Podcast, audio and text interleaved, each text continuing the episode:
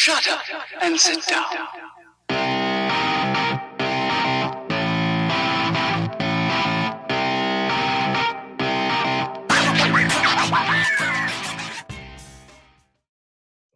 Hey everyone, welcome to episode 149. It's the March to 150, and as we announced last episode and on social media, Dean and I are breaking up at episode 150.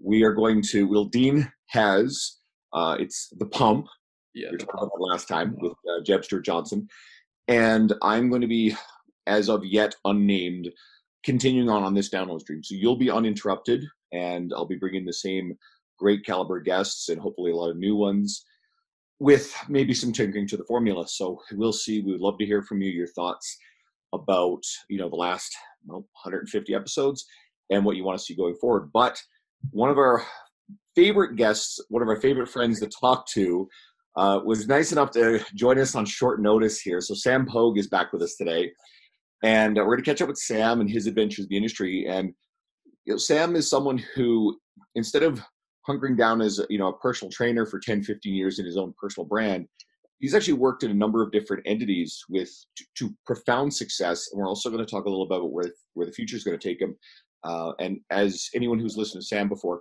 he's one of the most connected and well liked people in the industry so welcome back brother Hey, always a pleasure to be here. It was super pumped to like let you guys know what's happening, whether the conversation was on the air or not. Like, like I really just enjoy yucking it up with you guys. I was like, man, I want to connect with them and just grow out. I feel like I feel like you're really happy for like you were introduced as the last second, which to me last second means like dumpster. it's like we couldn't get anyone better than Sam. Oh, damn it. actually I mean, the best part about coming at the end is like there's no expectations, and if you're good, like holy shit, you were great, right? Like, Get this, Andrew doesn't even do intros anymore. He was just like he's just like, yeah, fuck it. We only got three episodes. I was procrastinating and like we were keeping a secret who we were going to get because we hadn't had anybody lined up. So we've got the last guest lined up, and you know, I, people will keep thinking, "Oh, you're gonna have Dean Somerset," and like, actually, well, Dean's just been like super busy and and uh, and kind of coming out the other side of this COVID thing. And like, he actually wrote an article where, based on his wife's biometric data from all her cycling, Dean figures very strongly that him and his wife did in fact have COVID when he came back from Europe at the start of all this stuff. So you know he's been a little too busy. I'll figure out getting him on the new incarnation at some point, but uh, we're leaving. we got a we got a surprise for the next one, and uh, yeah, no, I was looking at. it, and I had a few names in mind, and I know we didn't have you on too too long ago because we had you right in the middle of uh, all the COVID stuff. COVID, But uh, you know, That like was I- good for a rant or two. But you- love it. Yeah, I think you still have the big record one. for longest rant I think ever. I can't remember. It was like you like woke up, you're like blacked out, and you stopped in the middle. You're like, I don't even remember what I was going on. I'm like, I don't know. It's good though. it's usually always good. It's directed at fitness stuff. So that's thank, that's the only thankful part is at least something valuable comes out at some point during my. well, you have so many experiences that like literally Yeah. you can rip off on all of them, and they like interconnect. Have you ever seen Dark? The show Dark. No, Um, is it good? anyways, long story. There's a bunch of timelines, but you have like all these memories and stuff, and they just like yeah. build to like something, and we're like, oh, I like what he said. Well, and to kind of cue it from our conversation before we started, I think that's such a valuable skill that so many young coaches can really do is just going out and learning how to have great conversations. And honestly, and you guys can probably attest to this, one of the best skills you can possibly develop is learning how to go out and I'm going to use the word woo, not because in a sexual way, but it actually stands for win other people over, is what woo stands for. But to woo them to like, how cool was it to have John Berardi on? Yeah.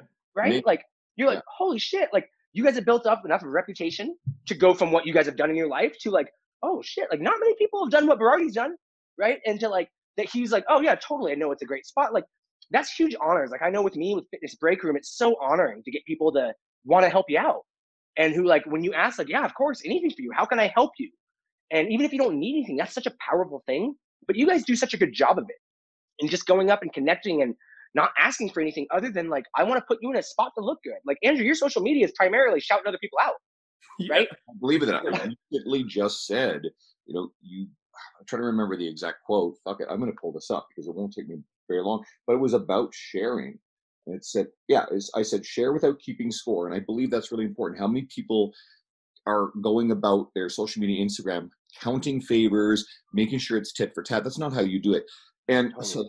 I, I and, went, and they think it's going to happen immediately. I think like even if you talk about all these things, it's like if I do this, I'm going to get this, and not to say like like I'm more calculated that it's the long game, but it kind of is. It's like if you expect something, it's not going to happen right away. Fuck that.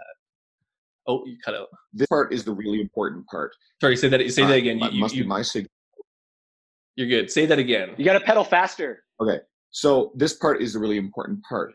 If you make a habit of giving across everything you do with your social media, and Sam's right, every guest we put on here, we're trying to make them look great, like make people look great. You don't keep individual score. And quite frankly, chances are you will give collectively more than you get back.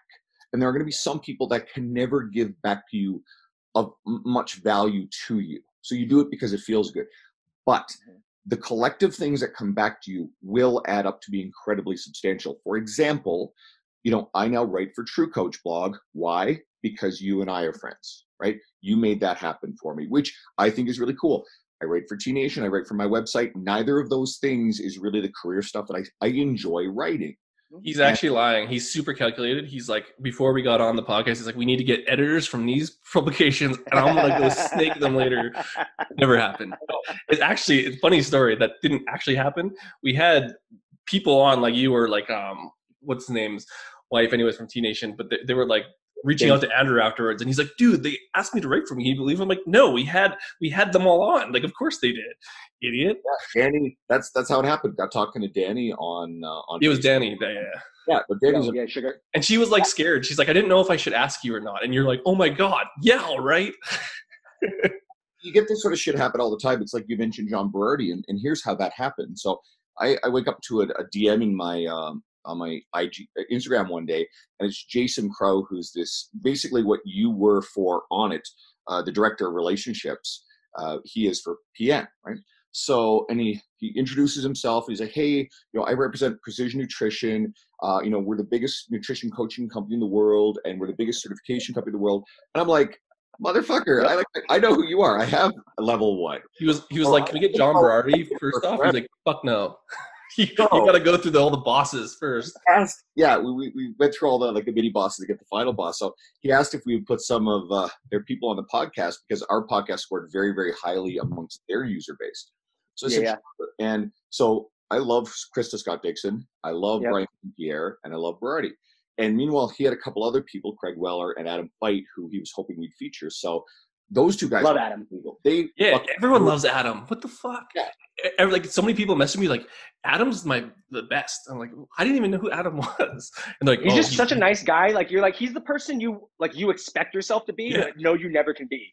You're like, Yeah. God damn it! Like you're so nice. Fuck. He's like, I Like- get up, I do my workout, I go work hard, come back home, like play with my kids. I'm like, what? Like, he's like, and I'm getting my PhD right now. He's like, I'm just so busy, but I got time for this podcast. Like, oh my god, why are you doing this podcast right now? they were great. They loved it. We had fun, made them fun graphics. And so they all went back to Berardi. And I had told Jason, you know, Berardi was someone who aspirationally, you know, he's like who we would love to talk to. And I know with John, if anybody's familiar with him, he has this this checklist of things that has to any request of his time has to meet these criteria. And it has to benefit him and PN in some way, and it has to not take away from his family, and there's a few others. But he got such good feedback that he said, "Okay, I'll go do this podcast." He doesn't do a lot of them, and and he was unbelievable. So it, I, I didn't set out with any of this stuff with the goal of I want to calculate how I can get John Berardi in this podcast. We just continuously try to make a lot of really great people look good. Uh, a lot of the bigger names in the industry are nice. You, you just ask them. Like I met uh, Martin Rooney the same time I met you, same time I met Luka Hocevar, same time I met a whole bunch of other people. And I've scored a ton of guests just out of that uh, going to Luka's seminar back then. And I've got a couple more people who I met then. I'm gonna get Max Shank on here at some point or other. And uh, a- I think like maybe there's a question here. How how have you? Because you've kind of networked your way up, and I think that you're a good example of someone who's kind of figured out a way to make money about in fitness. That's not necessarily the, the we and we kind of talked about it's not the normal route, I Yeah. guess, quote unquote. Yeah. How how did you approach that? Like, was there a system to it? And I know I, that sounds really bad, but like, did you approach networking with like a goal? Or like, is there any pieces of information you could kind of impart on younger trainers coming up? Because I do think it's an important Yeah. piece, and you have to think about it. Because I know it's like, oh, I don't want to think about it, but there is some point of reciprocal altruism that you need to kind of tend to. You know, it's interesting getting to True Coach and and writing more of this kind of content and trying to be more introspective around doing it because while I'm not the LeBron of relationships by any means, I'm pretty good. I'm, I know I'm good. I know it's a very strong skill for me to have, and but it also means that I wasn't consciously aware that what I did to be good at it Yeah. because the things I do are just natural things I do, right? Like it's the oh of all the people I can reach out to to to have a chat to because I'm also an external validator. I want to hear it out loud, me talking. Like you guys are guys that I want to do it with, right? Even though we don't have long relationship, I really enjoy our chats, and it's gonna be fun to fucking yuck it up for a second because we have things in common. And you know, my uh, one of my childhood best friends, his brother was the national DECA president. DECA is a club in high school in the states that is for business and marketing, and it's for like business competitions and elevator pitch competitions and um, just kids who were you know going down the business track, you know, but in high school. And so I was big into it in high school, and and you know he got to take a year off of, of school after high school to be the national president instead of going to his freshman year of college. Um, and uh, we were just really close. And he just looked at me one day and he was like, "Hey, man, you know it really comes down to just remembering one thing about every single person you meet. Um, even if you don't remember their name, it gives you something to talk about. Because when you're standing at the booth of Onnit at like all the conferences, and you've been to five in the one month, like I'm sorry, you might see me, but like I, you're the 700th person I've seen this hour. Uh, I, but like, if I can remember something about our interaction, that the next time when you come up to me, like, oh, bro, how was your fishing trip? Even though I'm like blanking on your name, waiting for someone else to come like say your name, right? Mhm. Um, is like, oh, but at least how much different does that make you feel, right? The fact that I remembered something about what you did, right? Especially when you start building up a reputation around like, oh, you have a lot of people in your life. So you reaching out to me means means something, right? But you know, I didn't have to do it systematically as a young as a young person, um, but it's something I've always just followed up with, right? I just like, how you doing, man? What's going on? Because here's the thing, like, let's say uh, let's say Dean and I, you and I are working a deal, and uh, it's right now it's July, and uh, you know it's we, I think that w- there's gonna be an opportunity for us to do business in December. Well, instead of me hitting you up in December, being like, "Hey, bro, like let's do some business," it's like I'm gonna be like, "Oh, all right, I'm gonna hit you up in like July, right? What's up, man? How you doing? Let's catch up. What What are you working on that I might be able to help you with?" Then it turns into like, "Let's interact, right? Let me give you some reasons for us to continue to like have something to talk about, right?" And then by the time we get to it, because here's when you're a biz dev guy, like I was a business development person, right? People know, like when you're the when you're that person Onnit, people essentially know that you have an element you're trying to get some business done in some capacity, right? If you already know that going in, you don't want to be sold. That's why trainers have such a hard time getting in it because it's like they go in so afraid of the sale that they they're not confident and they never end up pitching what they can actually do to help, right? They if you tell someone you're a personal trainer, like automatically that person probably goes like, oh, they're probably gonna try to sell me, Yeah. right?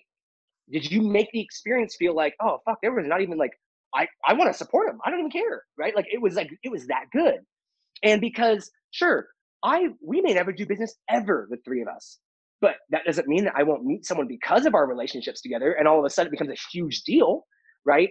So the big thing becomes, and I get it, like guys, mind you, when I showed up to Austin, Texas in 2014, I moved there with the intent of getting out of the fitness industry entirely.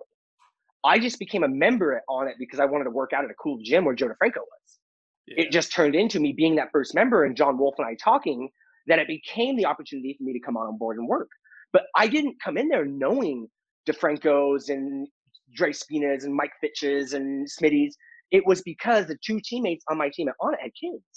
So when we were hosting all this education and people wanting to come into Onnit from the fitness side of the table, I can go pick you up from the airport. I'll, I'll hang out with you all weekend. I didn't have to, right? But like, if I had the choice between going and hanging out with Dr. Mark Cheng uh, for the weekend and having dinner and yucking it up with him, or going and broing out in Sixth Street with someone else, right? Well, like, sure, I'm gonna do the exact same thing, but I get to do it with someone I'm gonna really learn a shitload from. Well, at the and it, ha- it has to be a little bit of luck, right? Like, the only reason why I could get all the conversations I could is because I was Sam Onnit, right? It had to turn into a conversation where it became no longer Sam Onnit, that Onnit comes with Sam. And it needed to be something like, what did I have of value that I could give to an Eric Cressey to where I can earn his time? You guys, it took you, how, what episode number was it, Berardi? 146? Yes, One- it was like a while. Yeah, one, for- one yeah. I don't know. Somewhere there. Well, Okay. Almost at the end. It was. So okay, so how many hours a week does one episode of a podcast take per uh, r- roughly three three hours ish of time? Let's say three, three, three. Okay. So let's say you did a hundred like a hundred episodes, right? That's a lot of hours hours. just to get the time to get enough of a following to earn that where I have something of value to offer John Berardi for his time. And if you don't have something, well then it better be you came in with such a great attitude that you're like, holy shit, like how do I not want to share with you because yeah. you're just fired up. Like if I am like for me as a, as a coach who loves working with baseball players, and if I was really trying to like really delve into that, and I was like, oh, Eric Cressey's the guy. Well, I'm gonna do everything I freaking can to earn as much time with him as I can. Well, if I'm a brand new trainer that doesn't have any experience, I don't have any credibility, I don't have anything. Tell you what, I can mop floors, I can I can organize papers, right? If you guys know Raj Law, he's a coach out of He Mark. just had- he's just at, me right before you. He's the last one. Oh my God, Raj Yeah. is one of my favorite people. and everybody right? Did you hear how he got the Cressey internship? Yeah, Yeah. he's he's like basically just like "I- I'll just apply because I, I like these guys at this He drove from the Detroit to Boston. Like Pete was like, "How do you not give a, a, free an internship to a kid that drives from Detroit to Boston to hand you a resume?" Literally Right? didn't know who they were. That's the best Right, part. yeah, like, I don't know. He was at the YMCA. He's like, "I've heard of this guy." Eric Cressey. And so, but it's that right? Like I knew, like uh, as soon as I got Onnit, like it was like, "Oh, is this an opportunity opportunity for me to get into baseball?" Right? Like I love baseball. It was my thing. So it started off with uh, I met Marlon Byrd at a kettlebell competition, who was a major league baseball player, and we didn't really have a big relationship, but we met. And it was the first big one was Rachel Balkovec, and I saw an article of her online that was like, "I'm 5'9", I'm 170, 60 pounds, I'm a size 12, and I'm not overweight." And I'm like, because her handle back then was damsel in the dugout. And I'm like, "Oh, this woman is a baseball a, a strength coach in Major League Baseball. How, the only wait, the only one? Holy shit!" Send her an email just through her link hey rachel i just think what you're doing is incredibly awesome. I found you through this article. I would love to get to know you. Okay cool right? All of a sudden it turns into like here's an in and then all of a sudden like now i have a connection to a few strength coaches because here's the game i play when it comes to networking and you guys have seen me in, in these kind of environments is if i meet you my goal is to find the common person as quick as possible. Yeah. because let's say we're all sitting in a bar having a beer which i would love to do at some point in time um, and someone walks in the door and you're like, oh, what a douche. Like you're just like, you just you can't even fathom you don't understand, but you're like, ugh, ugh, I want to punch you in the in the wiener, right? Like it's just not good. But he let's say let's say he takes a sweatshirt off and he's got a bro research shirt on. And you're like, bro, do you know Ben? Do you know Dr. Mike? And he's like, oh man, uh, yeah, I was so bummed. I was supposed to go to Costa Rica. Like I was just and all of a sudden you're like besties with them and you two are making out in the corner. Right? Or you know, Oh, yeah. whatever that is. And it's like, but you just went from hating this person's guts to thinking they're like your best friend. Why? Because you have something in common. Yeah. Well, in, when you first meet someone brand new, you don't know what you have in common yet, unless there's like a forced thing, like you're both at a skateboarding thing. Like, oh, you skate, cool. Uh, but like when it's something at a, a networking event, right? Now we get to play the lineage, lineage game, which is so important because if you are a young strength coach and you're an, I, we're going to use Cressey because it's easy, and you're an Eric Cressey intern, and you're looking over there, and I forget his name, but the Las Vegas Knights strength coach, and you're a big hockey fan. Well, the sure as fuck if I'm not going to open up with, hey man, I'm an intern at Cressey's because you were an intern at Cressey's. Let's just knock down that barrier out of the gate that says we have something in common, right? So the game with networking always came from what do I have of value to offer, and how can I connect the dots as quick as possible for us to make sure that we have that thing in common. And from there, like I need to really listen to you to understand like what do you have going on in your life that is I might be able to help with. And for me, because I've always kind of had this personality, was like, oh, uh, you know who you should talk to is like you should talk to talk to Dr. Mike T. Nelson because he does this, this, and this. Like you haven't heard of him? How have you not heard of him? Right? And you just link people together because now the game becomes ten years of doing it. Like, how'd you guys meet? Sam Pogue. How'd you guys meet? Sam Pogue. How'd you guys meet? Sam Pogue. Oh shit! Like I want to be an interview question for Mike Robertson when he interviews someone like, oh, so how do you know Sam? Like, oh shit, how'd you know? I I don't. I just assume you do. Well, right? Like Well, that's the game. Uh, no one, like everyone's not everyone, but like as a young trainer, I can even kind of recognize this. But they'll they'll lead with what they know. It's like, you know what I mean? It's like, well, I learned about this theory, da, da, da, and they almost like wall themselves off from that networking opportunity because we could just assume we all like fitness. If you're at a fitness networking Yeah. event or stuff, like it's like you said, like you need to play the lineage game, which is like, are you a real person and not a robot of fitness? Because that's usually the thing that's going to matter the most barring that you know your shit. You know what I mean? Totally. Which gets lost a lot of times because that's the beer conversation. Because if we just went for a beer conversation with Cressey and I asked him about shoulder fucking stability, he'd be like, "Okay, bud, like, I'm the shoulder dude. Like, I don't want to talk about shoulders. Like, fuck, Totally. fuck shoulders. Totally. Well, and like you, like he does a really like Eric does a great job giving back to the community. Yeah. And he always does a question thing, and I'm like, the amount of times that the question is like the same question every single day, I'm like, you clearly follow this guy. Like, how have you not seen the like return to play for UCL? Like, yeah, he's got 77 blogs on that on that topic. Like, go through and read all 77, and then come to him and ask a dope question. And he's like, oh shit, I've uh yeah, I would love to talk with you about that more. And it becomes like a a very different conversation. Like for me, I recognize so much that I was able to get so many conversations because I was Sam Onnit. When Onnit was growing at Rogan's peak, like who wouldn't, who wasn't gonna have a conversation with me if I reached out? Like, Yeah. yeah, why would I not get on that wagon? Right? If this kid's reaching out and he likes me, come on over, right? Like, let's do it. So it, that's great. But like outside of that turns into, well, it, let's say I don't have anything I can work on with you. I still think you're a valuable person. We might get to do something later. So how do I make sure that I install something that is valuable to where now it turns into like, okay, then I left for True Coach to where it's like, okay, my resources changed. I don't have the same resources, but now I have different resources to help new people, right? It's like all of a sudden it's, you know, I really was bummed I didn't get to go to Luka's event um, this last year. And it was the first event, arguably in the last four years, that I'm like, I could have gone to, I should have gone to, I have no reason to not go. And I decided to like not go to like take a week off for myself because I've worked 40 weekends a year in the last for every last five years. Uh, and for the record, like when it comes to like doing all this, like sure, I had a dope, sexy job with Onnit. Like I think a lot of people recognize that. Uh, I made less than fifty thousand dollars for 75 percent of my time there. Mhm. So we can sit and talk about like how much money you make. You know what I mean? Like the value. Yeah. But like if I told you this is what I got out of it, okay, which one do you change? Which one do you take? Right? Is like, and so, you know, for me, it was such a big thing for me to be so visual of like consistently like being places and working hard because it's like I know I just went from being just this dude to like now in the front of the room teaching seminars at Exos and Cressey's and Mike Robertson's, which is like an extreme honor, right? But like, okay, sure, I don't have a master's degree in in strength and conditioning. I didn't intern at a bunch of these sexy places, but I dare you to come at me and say I haven't earned my time. I yeah, like, haven't you don't earned get my that spot people here. don't like you. Like for sure. Yeah.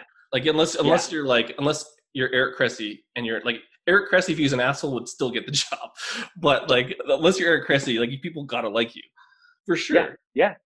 And that just became a huge catalyst for me to like continually visually show that was like I'm everywhere. I, I would love nothing more when I would get tagged in someone else's video. But like, is that Sam Pogue in the background? Fuck. Wasn't he just in this city? Yeah. Right. Because it was like, sure, I took four years of my life Onnit and worked every single possible opportunity. But at the end of the day, like, you know, it's easy. A lot of people are like, dude, you should chill. And it's like, yeah, okay. I appreciate you concerned about my health, but like, look what I've been able to accomplish in five years. Right. Like, sure, I worked every weekend and like I took a lot of certs and whatnot, but like, what else would I have rather been doing with my time? Right. I got to say, I've taken FRC five times. I've taken DeFranco and Smitty's course five times. I've taken Animal Flow five times. I've taken Doc Mark Cheng's course three times. Right. Like, and I How- do it because I want to. Well, th- this might be a good question too, like because there's a lot of knock on like certifications, and everyone has a fucking mm-hmm. certification. But how valuable? And I know you got a lot of them for free, but how valuable for new trainers do you think it's even just to put yourself in a situation where you're going to have the opportunity to have those conversations? Because you don't really get them without going to the certifications. But now mm-hmm. everyone at the top saying like they're trashing on certifications. I probably met most of the people in my network generally through either a conference or a certification class that cost a Yeah. lot of money. But I mean, Yeah. That's your opportunity. That that's your job interview, even though it's not, but it kind of is. Like you're the dude now. It's like going and getting an MBA from a, in a from a, a Ivy League school. Sure, I'm not saying you would get a shitty education from going to Harvard, but you go to Harvard and get your MBA because the network that comes with all the other people that have Harvard MBAs. You're like, oh, I get to go call that dude and that dude and that dude and that dude, right? Is like, oh, it like sure. It also gives you a lens of perspective because here's the thing: while I'm all about research and I'm all about getting research based and evidence based, n equals one is a real thing in our industry, and at the same time, like to be honest, I don't really give a shit if you're into kettlebells, powerlifting, Olympic lifting, body weight training, because at the end of the day, most of it all works. And as long as you're consistent with all the other shit, like I'm pumped that you're doing something, right? Like you want to do animal flow, so you recognize you have really shitty feet and really bad ankles, so you work on that. Dope, right? Oh, you want to get stronger and you realize you have poor mechanics in your ability to mechanically lift something, so you go through get stronger. Fuck, that's awesome. Oh, you want to go and just like get out of pain, so you do a lot of like mobility work. Awesome. at the end of the day, that gets someone to push into what they what their journey is. And for coaches, the the education is so tough because let's say you come from exercise science and going to a master's or even just a bachelor's, and then you have the weekend NASM kit.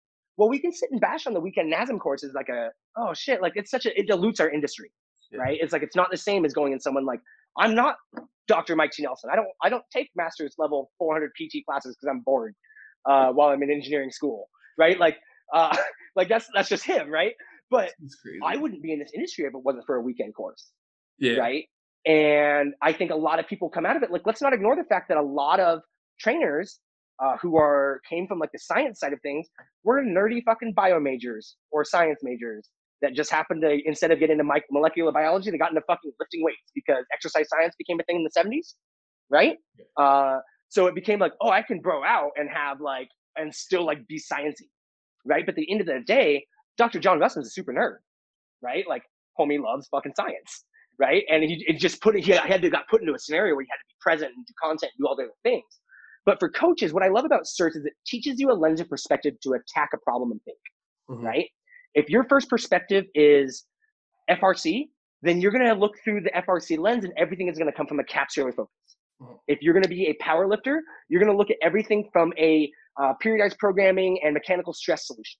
If you're going to be a body weight person, you're going to look at positional access as, as and plane of motion as probably your primary lens of focus. And at the end of the day, that's why all the diets work is because everything works for a minute, right? Like it really like, oh, you're a vegetarian, you lost a bunch of weight. Well, you went from eating McDonald's every day for six months to eating vegetables three times a day uh, and going on a walk. So that's a thousand percent more. Now, if you stick to it, that's a whole different moment. But for coaches, it's the ability to critically think, to learn the rules like a pro, so you can begin to treat the game like an artist. Like yeah. I love having the ability now to where, uh, okay, like so Jake Arrieta, who I've talked about, I've trained before, loves to move. Some days we'll train in the morning. I'm gonna text, hey man, uh, let's push back an hour. I'm gonna play tennis with my wife for a couple hours before we lift. Well, okay, this dude's one of the highest, most decorated players in the game. I don't tell him, no, don't go- play with your, don't go fucking have play tennis with your wife the two months of the year you get to hang out every day. And I'm not here to, he doesn't want the experience of like, I just want this, this, and this. It's my job to make sure I fit what I know into his day, right? So we'll, he'll go play tennis and then we'll lift and then he'll go throw a bullpen, right? So it's like, okay, well, I might have had uh, a max effort lower body day planned because it was a high stress day. Well, he just took out, let's say, six points of stress on a scale of 10 playing tennis for three hours, right? So it comes into like, okay, well, I still want to work some patterning and stress. I love that I have tools like Animal Flow and FRC and um, Onnit to like, oh, now I can still give him a great experience, hoping to get what he wants, but I'm not stuck to a married to one methodology. But when you're a brand new coach, I love for you to have the ability to say, okay, here's the solution, here's the problem, here's how I attack it, right? And I came from, and you guys are, are gonna understand this because you do as well, is my first lens of perspective was the DeFranco, Smitty, Jay Ferruggia, mechanical stress, progressive overload, get fucking stronger. That solves a lot of problems down the chain. And in the in the early 2000s, that was the game. The mid 2000s, 2008 is when I got into it. And so that was very much the message that we were just coming into the functional training era, right? Move through full ranges of motion. So I came through that. So I feel very blessed that while I went to Onnit and pushed a lot of clubs and kettlebells, my first lens was going and pushing a barbell. So a strength coach who wanted to come argue with me about like why would I use this club instead of a, a barbell? It's like, well, I can let's go play the game, right? I can go deadlift with you, I can go bench press with you, but then I can walk on my hands and I can push this club and I can do all these things. So for me, it was just giving coaches a lens to like, hey, here's a system of a way to attack a problem. Get really good at this to where you can actually get good at coaching, to where you go, oh yeah, I need something else to get them better. Like uh, doing CARs is not the only thing that is going to help that person get better internal rotation of their hips. It's a great solution, but that person won't do their homework on the side. So you I don't need to learn find- that skill like even the evaluation part and the system part and even if you look at a career thing it's like if you take the lens out and you would have used that that's why you took all the courses but how did these things get built to then create other stuff? And then you can kind of pull from that because you, you, you can basically but it's really hard to tell someone new to it. You need to go 100%. in and kind of adapt and learn. That's why you took frc fucking five times because like Yeah. the first time is real difficult. I don't know andrew you had something to add to. I know you were like doing this I think it just boils down to this. You've got two fundamental ways you can approach uh, certifications.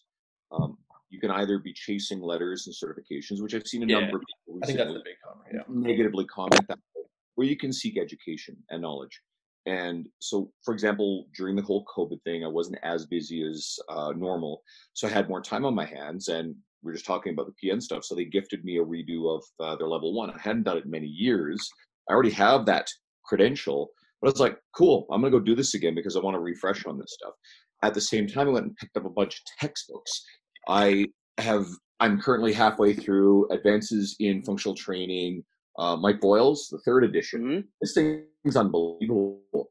And I realized, okay, there's a ton of stuff in here I already know. And I got thinking, I'm like, the fuck I learn all this shit from all the things I pieced together that aren't certifications? I've never been a certification chaser, but I will Yeah. go to seminars and what have you. And I realized, well, I've done so much Dean Somerset work because we've always worked for the same company in one form or another, uh, Greater Umbrella. And like a lot of this stuff, Dean taught this stuff. And I went and got periodization f- training for sports, Bompa, so that's some stuff that I really haven't gotten into too too heavy. That's really Mhm. interesting. And I haven't started yet the third book, Science and Practice of Strength Training, and that's uh, Zer- I think I'm pronouncing it right. Kraemer and Fry. So and I'm excited to get into these books. And there's no Yeah. credential that comes from any of that stuff or any of the other books that I Well, read. you can't learn like my biggest thing takeaway from a lot of this stuff is like evaluating systems. Like you can't you can't learn how Dr. Alm teaches DNS stabilization unless you like watch him coach. And like I don't know, I like to go into those things with because you can get the information. You can't see Totally. these things up close. And even like Yeah. Jordan Shallow, we just had him on our other podcast. He they were building out pre-scripting. He was asking like, how does PN do things? Because he's like, you've probably taken all this stuff, and like he hadn't taken all that stuff to see how they did their system. And he's like, okay, good, we, we're kind of doing it that way. But just even from a business standing point, looking how they structure information and layers content and and give out emails and stuff. There's a lot to learn on the, just the basics of marketing and communication to then put into your business however you decide to do it because everyone wants to grow out of fitness at one point whether it's building online training building courses blah blah blah blah blah. If that's your natural progression these courses teach you that just by evaluating what the fuck's going on. Yeah. Let's get on that Yeah. growing, you know, in within the well, that's why i wanted to transfer it to that because sam sam's sam's sam's good this shit. because you know you just announced that you and you have left True Coach, and I mm-hmm. wanted to you know make sure I really you know express how much I appreciate the fact that you linked me up Yeah. with a training gig with those guys, which is super cool. And I'll I'll keep that up for a while. And I wanted to see we wanted to see what your future course is and some of your thoughts to anybody else about sort of staying in one role for a long time or you know, keeping an open mind about seeing where opportunity takes you. Yeah, you know, it's it's amazing. Um, I I'm a very risk adverse person. Um, for me, like I like to scare the shit out of myself because it kind of makes me like, oh, okay, I gotta like pay attention for a second. Like, so like my 30th birthday, we went bungee jumping, and my buddies were like, "You're lucky," because I would never have done this if it wasn't for like your 30th birthday kind of thing, right? Like I love just like the unknown because the best part about having a network and and I'm so thankful I got to tell my parents this like I told my dad that like the best part for me is having parents that raised me with the idea that I can go do whatever I want and that they're here to support me. Like I didn't have that growing up of like that's not a real job you can't do that right? Like and like for them now like I tell them especially being a 33 almost 34 year old to like how powerful that statement has been in my life and then to go through my life to have such amazing people in the world like all the and like what Onnit has what Onnit gave me right? I will always talk so great about Onnit because of holy shit it put me in a in a front of people i would have never could have imagined in the world right? Like i could be in new york five times a year to where i get to hang out with people five times a year right? Not for just because i'm around. And then you end up seeing like you know fisher three or four more times at other events like oh now i get to have physical relationships with you in a way that like a lot of other people could never have done. Yeah. well for me it's just been like a why not? Because i look at everything like what it would take to really sleep on the on the floor or have to sleep on the street is like holy fuck. It would take a lot right? Like for me to like be entirely homeless and no, options like i would have to really fuck off eh, like and piss a lot of people off right? Like because that's a lot of couches i can't sleep on. And but to be honest like it's such an empowering thing for me to know that i have so many people supporting me that want nothing but like because for so long it's been me like how can i how can i use my resources to help you to where like man by the time I know people offer all the time, how can I help you? And it's like, by the time I ask you, you're not going to say no, one, and it's going to be over something I actually need. Yeah. Right. So for me, I've always looked at opportunity as, or, or jobs as what is the big picture that I'm really learning? Because at the end of the day, we are all on a, on a journey uh, to find happiness and fulfillment in whatever we do. And some people find that through fitness. Some people find that through parenthood. Some people find that through their hobbies. Some people find that through their their work or who they embody as a person. But at the end of the day, we all just want to be happy. Well, I know you guys are in Canada, but the American dream for a long time was to have a white picket fence and a golden retriever and live that life, right? Well, our parents, and, and generationally, I would say your parents probably brought you up with that same mindset. But the, the, the message our generation received in mass, not necessarily for every kid, was you can go do whatever you want. Go get a college education. That allows you to do, do anything because that meant security to our parents. That meant like the next steps. My parents didn't go to college, right? They think getting college like teaches you everything. Whereas like you see that so much now to like look at the companies that are being built. You're like, oh, that's a thing. Yeah, okay, right? Like what? Like when people like trying to explain Facebook to your parents in 2008 or four. What's it? It's on. It's a the internet. What? Right? And it's like, oh, but to look where that attitude took us, right? That fuck you attitude. We can do it. Like I want to build that because I can. Like you see some of these apps, some of these technology solutions, some of, some of these games. I mean, I don't know if you guys are video gamers, but like Look where video games are for God's sake. Like there's more Twitch followers than most social media people on fitness, right? Man, like that's League of Legends is the biggest televised, like biggest. It's the biggest, biggest, biggest, sports event ever in the world. it's a fucking video game. She plays competitive League of Legends, and then I was training one of my 16 year old young athletes, one of my football players, and he's explaining to me, uh, you know, various different Twitch people. I guess there's some guy on Twitch who got super jacked. In relatively speaking, he was a skinny. Yeah, yeah. Uh, what the fuck's his name? He's hilarious too.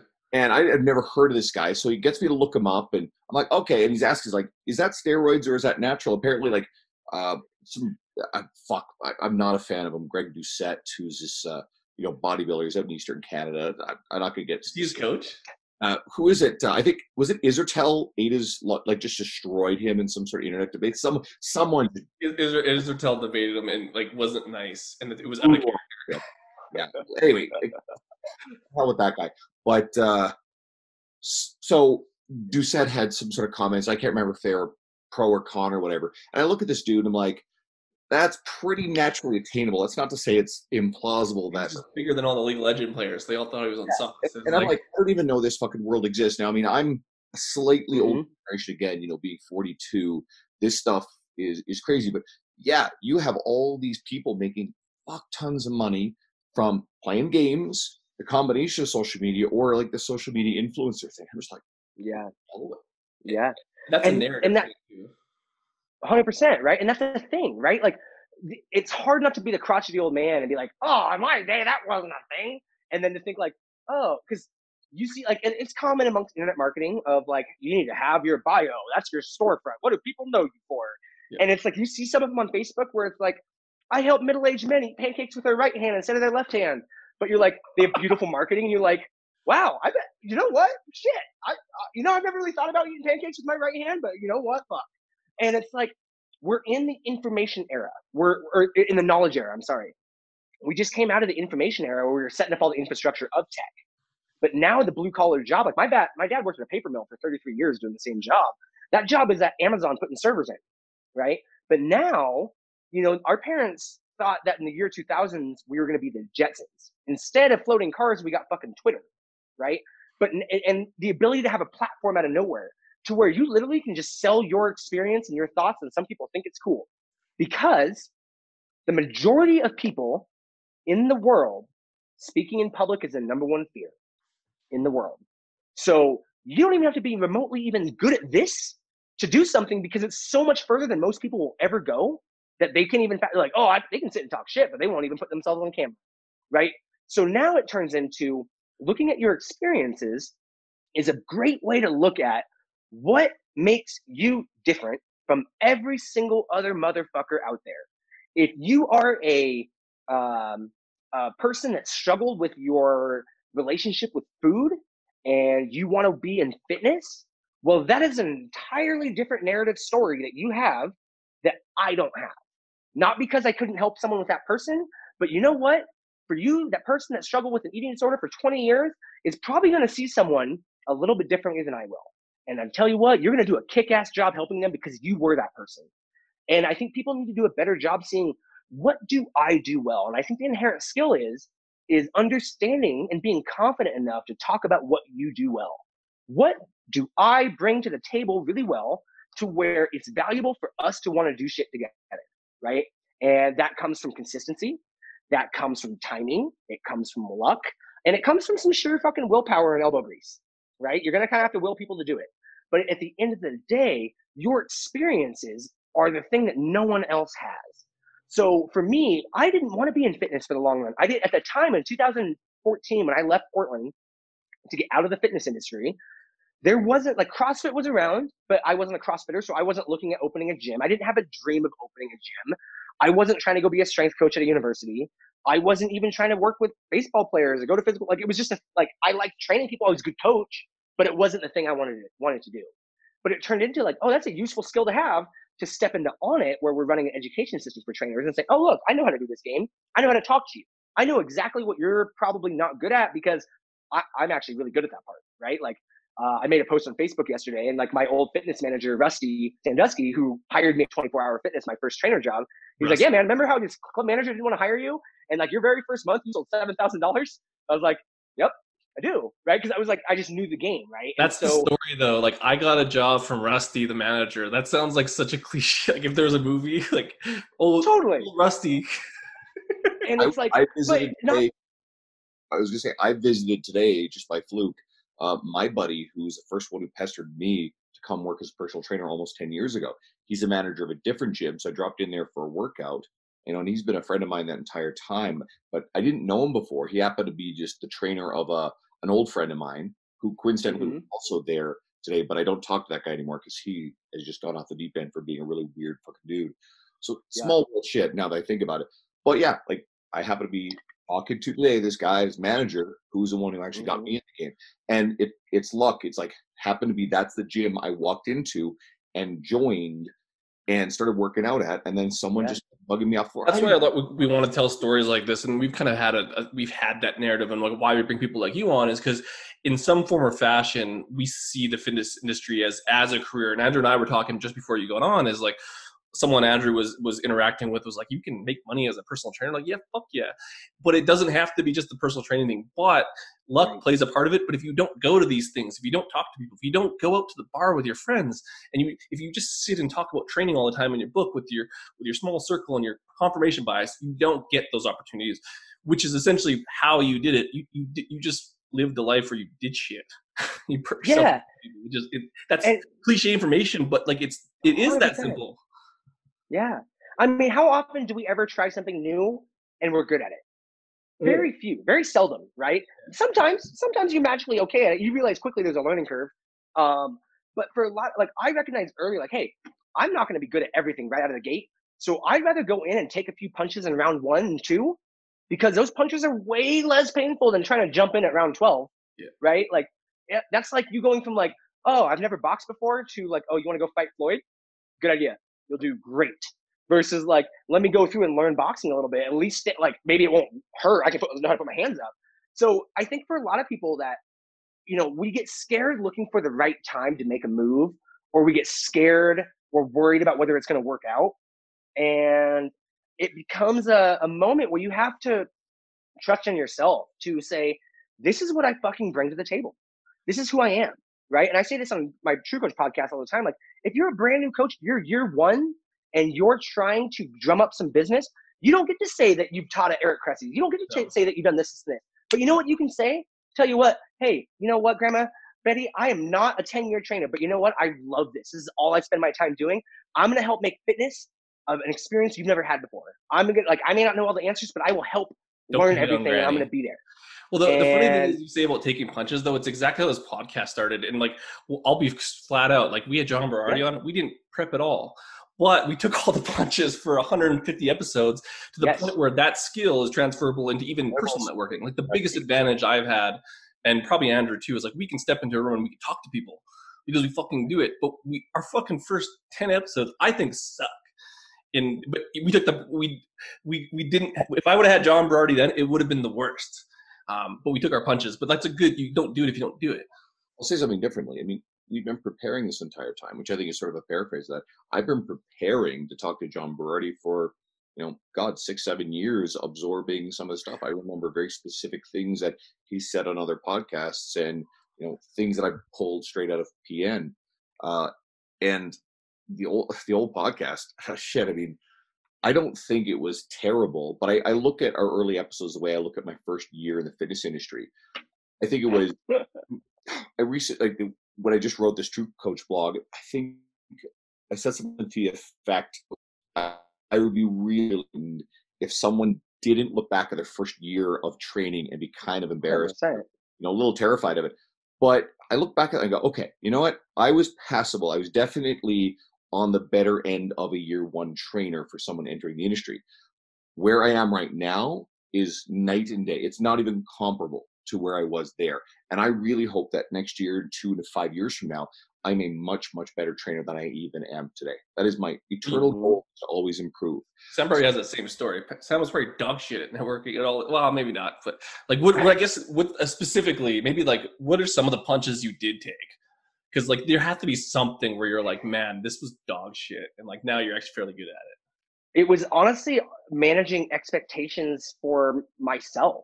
Yeah. You know, coming out of, you know, I went to a bougie private Catholic college and I had three years of a sports marketing internship where we launched a new logo. We ran a conference tournament that featured the number one NBA pick and Adam Morrison right that year. Um, and so like Megan Rapinoe, the women's, you know, women's soccer, like she was our, she went to our school, right? So she was a very big role in, in our university. We won national championships. So I, and as a big sports fan, I thought coming out I was going to be in baseball. I was going to, I was going to run sports marketing for Nike. I'm going to go golfing with Ken Griffey Jr. and talk about what do you want in your batting gloves, bro? Like totally, that's, that's where I was. Like I don't look at anything that I can't do it. It's just a matter of me making the right moves to make that happen, and I'm willing to sacrifice things until I get there. And coming out of school in 2008 was a shock to like, oh shit, you can't get a job because like my parents didn't go to school, so I didn't come out knowing how to like go get a job.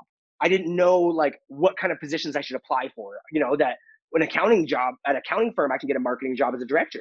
But like at a marketing company, I'm a intern, right? Like you don't know those things coming out. And so being forced to take a job at 24 Hour Fitness, where I'm watching a lot of my friends, even amongst the recession, get great jobs, right? Like, you know, some of my friends in my college, like Becky runs all of retail planning for Nike.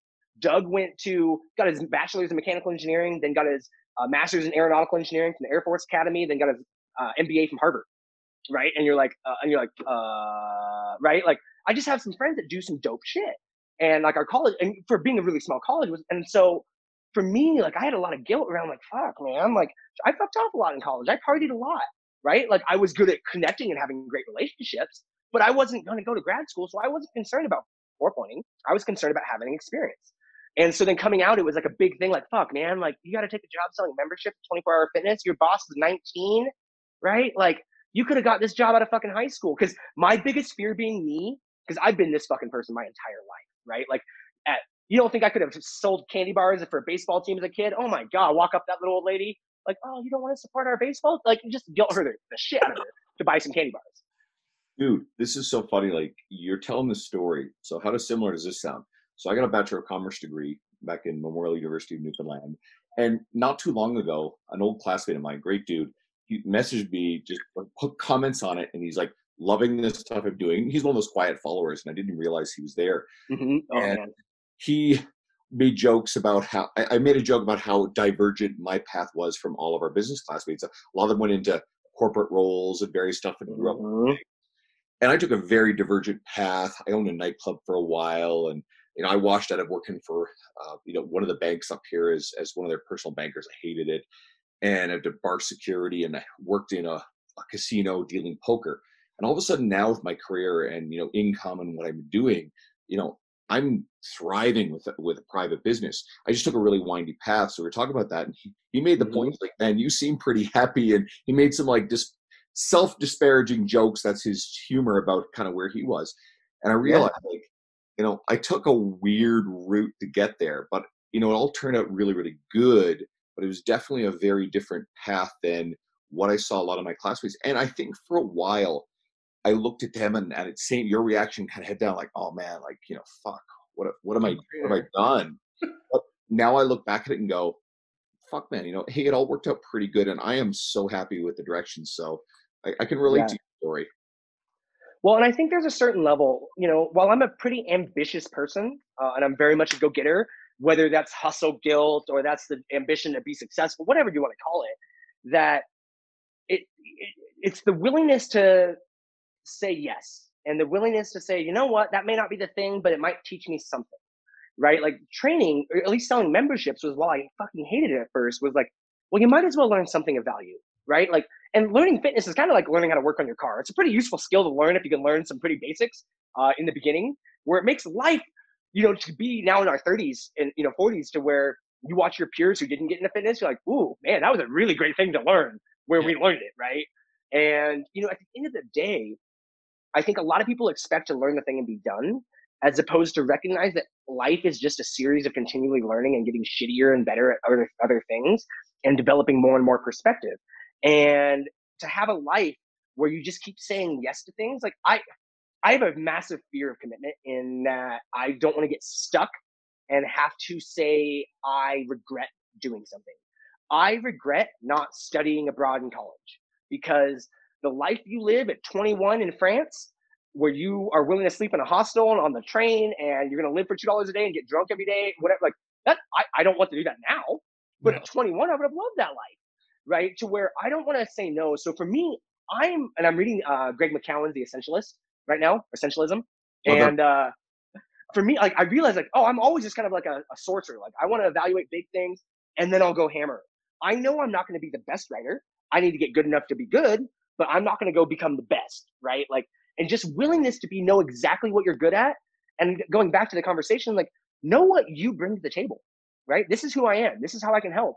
And establishing that confidence in yourself allows you the confidence to walk in the room and rate like you know reading that book people like i didn't realize people were fearful of raising their hand and make saying their opinions in, in a group. And i'm like oh i've never felt that right? Because i I shit i'm gonna impose it on you if you don't like it. Uh, because that's been but you know early in i made this post recently with all the black lives matter and, and the social justice stuff going on that like for me i grew up in a very white town very low income white town and as a kid, I got made fun of in kindergarten from this kid, Michael. Uh, he used to make fun of me for uh, my face looked like a cookie and that I was Chinese, even though I'm Korean. I have a flat face. And, and my dad's so funny. And I went home crying one day and he's just like straight up like, why are you even mad? You're not even Chinese. Just tell him you're Korean. And I was just like, oh, okay. Right. and so like from that kind of attitude, I realized like, wait, this kid doesn't have any friends. I have all sorts of friends. Why do I give a shit? Like this kid hangs out by himself in the playground, right? And I'm gonna go play basketball with cool kid, whatever. And it was like it was that kind of moment to where I also realized that people inherently are not confident, right? Because my mom was a youth minister. So I was around a lot of high school kids early, right? And I watched social dynamics. And it was so interesting at a young age to be, you know, the kids that came around at two o'clock after school, not the kids that came around at like 6 p.m., right? There was just different groups. And for me, I didn't always want to be the little annoying kid that had to be around, but like I wanted to be one of the boys. Like when we're when you're gonna go sneak up on the roof, I want you to know I'm not gonna rat you out to my mom. Let me up on the roof with you. And that taught me such great skills of learning how to connect Yeah. and listening and learning and knowing what your social dynamic and what you do really well in the role to where you can step into a conversation and you know what i'm not john berardi but to tell you what i do have like i have a lot of experience doing this and i'm going to do this like this is what i do well and where i'm at right now is i'm going to deliver a great conversation for someone that's really killed it in the industry to a lot of people. And i feel that i've earned that through the 150 conversations you did prior right? And that's and that's a magical thing and you know what you're good at. And so for people willingness to like i'm not happy. Let me figure out the next move right is something that i would love for more people to do. And i'm so grateful that that mindset for me was you know what? Like all right, I hated doing membership sales, but like it was in, I was in an affluent area and I can meet a lot of people. Let me just see what I can do. All right, cool. Finally got out. And, but like I also picked up powerlifting and Olympic lifting and strongman competitions during that year. Finally got out to go work at an action sports company. Got fired two months in, went back to fitness because it was the thing to do. Right. Oh, do that for a couple years. Oh, kept trying to get out and that wasn't working. Let me just move across the country.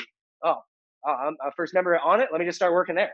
Right. It was like, it was never a thing. It was just the thing to do at the time like uh, when I moved to Texas, I fully was ready to like be out of fitness. I was trying to get into territory sporting goods sales for like Rawlings, Louisville Slugger, and it wasn't until they just wanted me to move to other areas in Texas. And then I just looked at John Wolf and I said, "Hey man, what would it look like if I came on to work here?" And he goes, "I don't know, pitch me something." I was like, "Uh, okay." So I come with him and I found it recently. It's somewhere in my office, and I wrote up this thing. I was like, "Oh, oh man, I'm good at talking to people. Like you guys are trying to grow. Like, I'll just be a territory rep. I'll put a bunch of maces and kettlebells in my car and I'll drive around to every CrossFit box and promote Onnit. And he was like, no. And I was like, oh, well, um, I'm really good at talking business and fitness. And he's like, oh, there you go. Right. So it was about finding like, what are things that you have experiences in that you can take that experience and add value to whoever you're with, where you're with at that time. And continually, right? For me Onnit, I didn't have any value. I hadn't been running successful gyms. I hadn't been training. Like when I got to Onnit, I wasn't there to train people. Like I hello at Onnit and info at Onnit came through my email, which is thousands of emails a day. So when like affluent people came in, I was pushing them to the other trainers, right? It wasn't until I started sourcing my own people that it became like, oh no, let's have let's have Sam train Yeah. right? But it was this constantly knowing about what you do well. I'm like, I know I can talk business really well, right? It was us rolling into Exos where we're starting the conversation around um, can Onnit be the uh, supplement provider for Exos, right? And I'm talking to one of their executives. I'm like, oh yeah, and I start spouting off uh, number growth and consumer habits and trends, and he's like, oh, oh we're gonna have a very different conversation now, right? Because I wasn't Sam, a trainer that's just kind of like good at talking to people. It was like, oh, you you can speak for the company, okay, right? And that became because that's what I know I do well, right? Mm-hmm. But if I don't take that opportunity to be confident in myself and run with that, that deal doesn't come through. And if Exos doesn't come through, I don't get the golden ticket where it's like, yeah, Sam, go be you for a year and go yeah. travel the world and be whatever you want to be. Uh, well, I think okay. that that's where luck comes in, but it, it also comes down to we talked about this. I think with John was like if you kind of mimic what everyone else is doing, you just become a shittier version of them. But that's also tied into that thing of people aren't confident enough to be themselves and kind of evaluate their skills and then kind of go out on a limb because you basically have to go out on the limb, like you're saying, put yourself out there. They could have totally shit on you and you could have fucked it up too. What? Yeah. Like that's taking the punch. Yep, that's it, right? And like even True Coach, like get there, like oh shit, like we already ran a, a, heavy paid strategy with our marketing and pushing Facebook ads, right? Like hey, all right, I'm gonna be a writer. I'm not a writer, but that's the thing that we need. So I'm gonna bank my job and becoming a writer, and I'm gonna have to focus on getting as good as possible, right? I only had to get so good because I had copywriters who were awesome, like Gina Florio, but that was a game where it's like, sure, okay, I love now that I enjoy writing. I wouldn't have a daily blog ever, but like I now like processing my, my thought that way, and it gave me a skill set that was not a good one before. So mm that like we're constantly taking like the I, this sounds so fucking cliche, but like life's the fucking balance beam with buckets of water, right? And you know you have your family bucket, you have your friendship bucket, you have your fulfillment bucket, you have your uh, money bucket, you have your like relationship bucket, and you have all these things, and not your buckets aren't even the entire time, right? And sometimes you put more water in over here because you think that's going to help you. And it's like, it's not an equanimable, uh, uh, equal, equal, there we go, a walk. It's like a constant sprint of like just teetering and like hoping not to eat shit. And it's like, oh, I'm not good at that. I better go get good at that. And just before you know, we close up, because I know you got to go at, I want to say that you just made up a word. Equanimable. Equanimable? I was like, I, say, I, like knew exactly what you meant though. I'm like, that's a perfect word. Like that is the word for sure. I've been trying to learn how to talk. I've been going through this deep journey with my sleep, and it started off with a Lucy Hendricks posted a video on like sleeping and breathing and allergies, yeah. and so we started talking, and then she put me in touch with Zach Cupples, mm-hmm. and so then him and I started talking a lot of upper airway stuff, and so then uh, he was like, "Hey, go see an ENT specialist, ear, nose, and throat," mm-hmm. and so then I go and the way the nose works is there's like three valves essentially that go in, and there's tur- they're called turbinates. And what happens when they get inflamed? There's less air for them to come through. And so essentially, mine were all inflamed. So they take a soldering gun basically and burn the tissue down to create more space. Yeah. Uh, and it was like, oh shit, air. That's a whole new ballgame. Well, also come to find out, I had a bone spur that covered my entire right nostril almost, uh, and my right nostril is 25% smaller than my left. And so then going through then you know I went to I'm a teeth grinder my entire life. I went to an orthodontist, and now I have this device in my mouth that's spring loaded that's pushing my upper palate forward. Did he do the crazy And- PRI cranium shit? Because then there's like the whole like if this is situated this way, your left nostril doesn't work out, and then you got to get molar contact points. Like it fucked. Oh, I got to get I'm, getting uh, four molars put in That's in a year to get extra room for my teeth. Um, and because I was born, I'm a three month preemie when I was born, and I'm missing five adult teeth, Yeah. which is now causing my mouth to be too small for my tongue. Yeah. And so then my with this all this shit in my mouth, I got Invisalign, I got this fucking bracket with spacers. Then it's been this process of learning how to talk again. But like, it's so funny because people will be like, "Damn, it's so brave that you're getting that done," and I'm like, "Why?"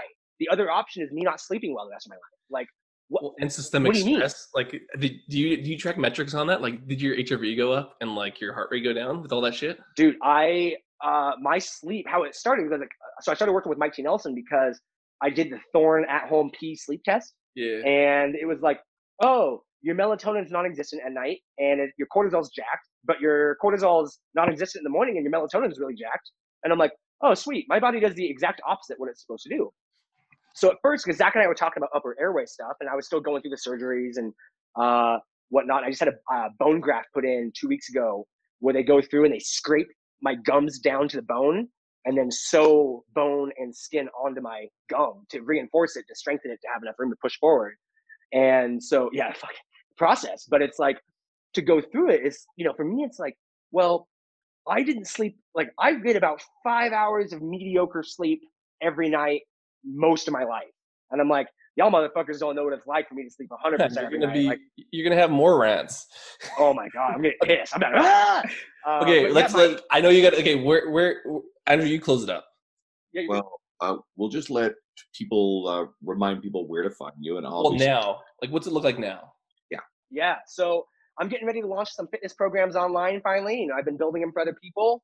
The Be Less Unfit program is coming uh, in September, and it's a 12 week habit based program to learn how to not make fitness so complicated, get people to go on a walk, get people to sit quietly for five minutes, eat a vegetable, drink some water, understand the basics of stress and how to work out and how to build a program for yourself. Um, I'm going to be launching a, a new keynote speech and an eight week course on, or some sort of length course on overcoming the fear of failure. Uh, and it's going to be called Hurry Up and Fail.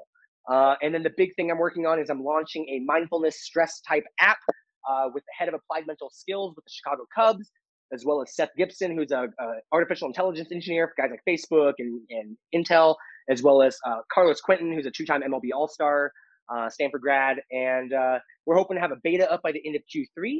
Uh, right now, the best place to find me is just sampogue.com uh, or Instagram spogue86 uh, and just kind of see what's going on. The transition from corporate life and working for someone and being on my own, and uh, it just happened last week, uh, and so it's been a little bit of uh, pulling together some strings because I, you know, make sure I have uh, some contracting work coming in, doing some fun stuff, doing some things like this.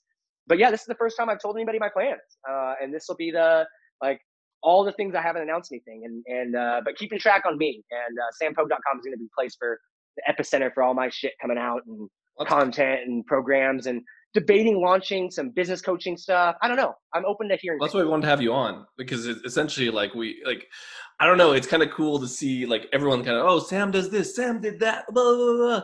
But at, at the end of the day, like this is actually you now, not not Onnit, not True Coach. It, it's, it'll be cool to see the evolution of that. I think. someone with your personality and how much you have to offer in the skill set steps out into your own, and you are your own brand instead of working under another umbrella. So I'm Just don't forget about us. Don't forget about the little guy. Oh, it's gonna be the game is only about building community. Like it's so funny, like to look at True Coach. Just I know I got to wrap up, but like I talk to the people stepping in. I'm like, hey, look at this.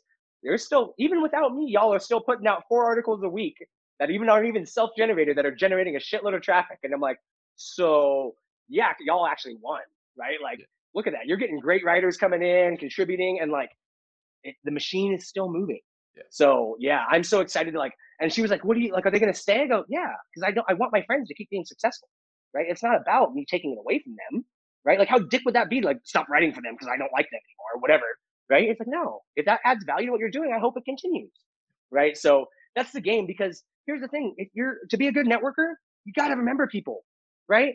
A hey, what's up text, a hey, how you doing? Uh, uh, what's going on? How you been? Goes a long way, even if they don't respond, right? But build that network by just building good fucking relationships with people, and it'll solve a lot of problems in life.